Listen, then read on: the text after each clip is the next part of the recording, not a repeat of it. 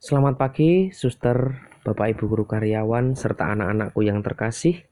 Marilah kita ambil sikap doa yang baik dan pantas untuk mendengarkan sabda Tuhan.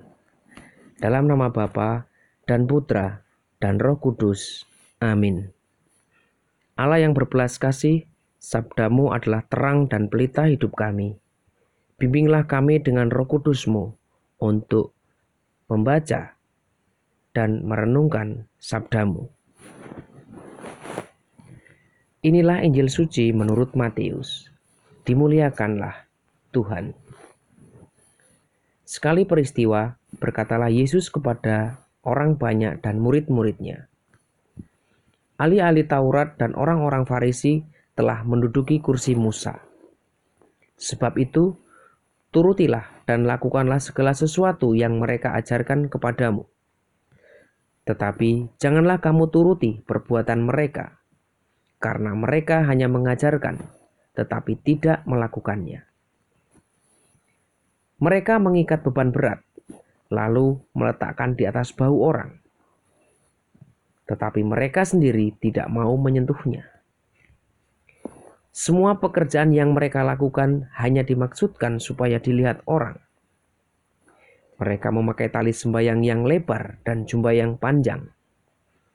Mereka suka duduk di tempat-tempat terhormat dalam perjamuan dan di tempat-tempat terdepan di rumah ibadat. Mereka suka menerima penghormatan di pasar dan suka dipanggil rabi. Tetapi kamu, janganlah suka disebut rabi, karena hanya satulah rabimu, dan kamu semua adalah saudara. Dan janganlah kamu menyebut siapa pun Bapa di bumi ini, karena hanya satulah Bapamu, yaitu Dia yang di surga. Janganlah pula kamu sebut pemimpin, karena hanya satu pemimpinmu, yaitu Kristus. Siapa pun yang terbesar di antara kamu, hendaklah ia menjadi pelayanmu. Barang siapa meninggikan diri, akan direndahkan dan barang siapa merendahkan diri akan ditinggikan. Demikianlah sabda Tuhan. Terpujilah Kristus. Suster, Bapak Ibu guru serta anak-anakku yang terkasih, sabda Tuhan yang kita dengar bahwa Yesus mengingatkan orang banyak dan para muridnya agar tindakan mereka jangan dipengaruhi oleh tindakan orang lain, yakni ahli-ahli Taurat dan orang-orang Farisi yang telah menduduki kursi Musa. Ahli-ahli Taurat dan orang-orang Farisi adalah mereka yang punya wewenang untuk mengajar, tetapi mereka hanya menjadi guru bagi orang lain, bukan untuk diri sendiri. Mungkin hal ini juga terjadi dalam kehidupan kita.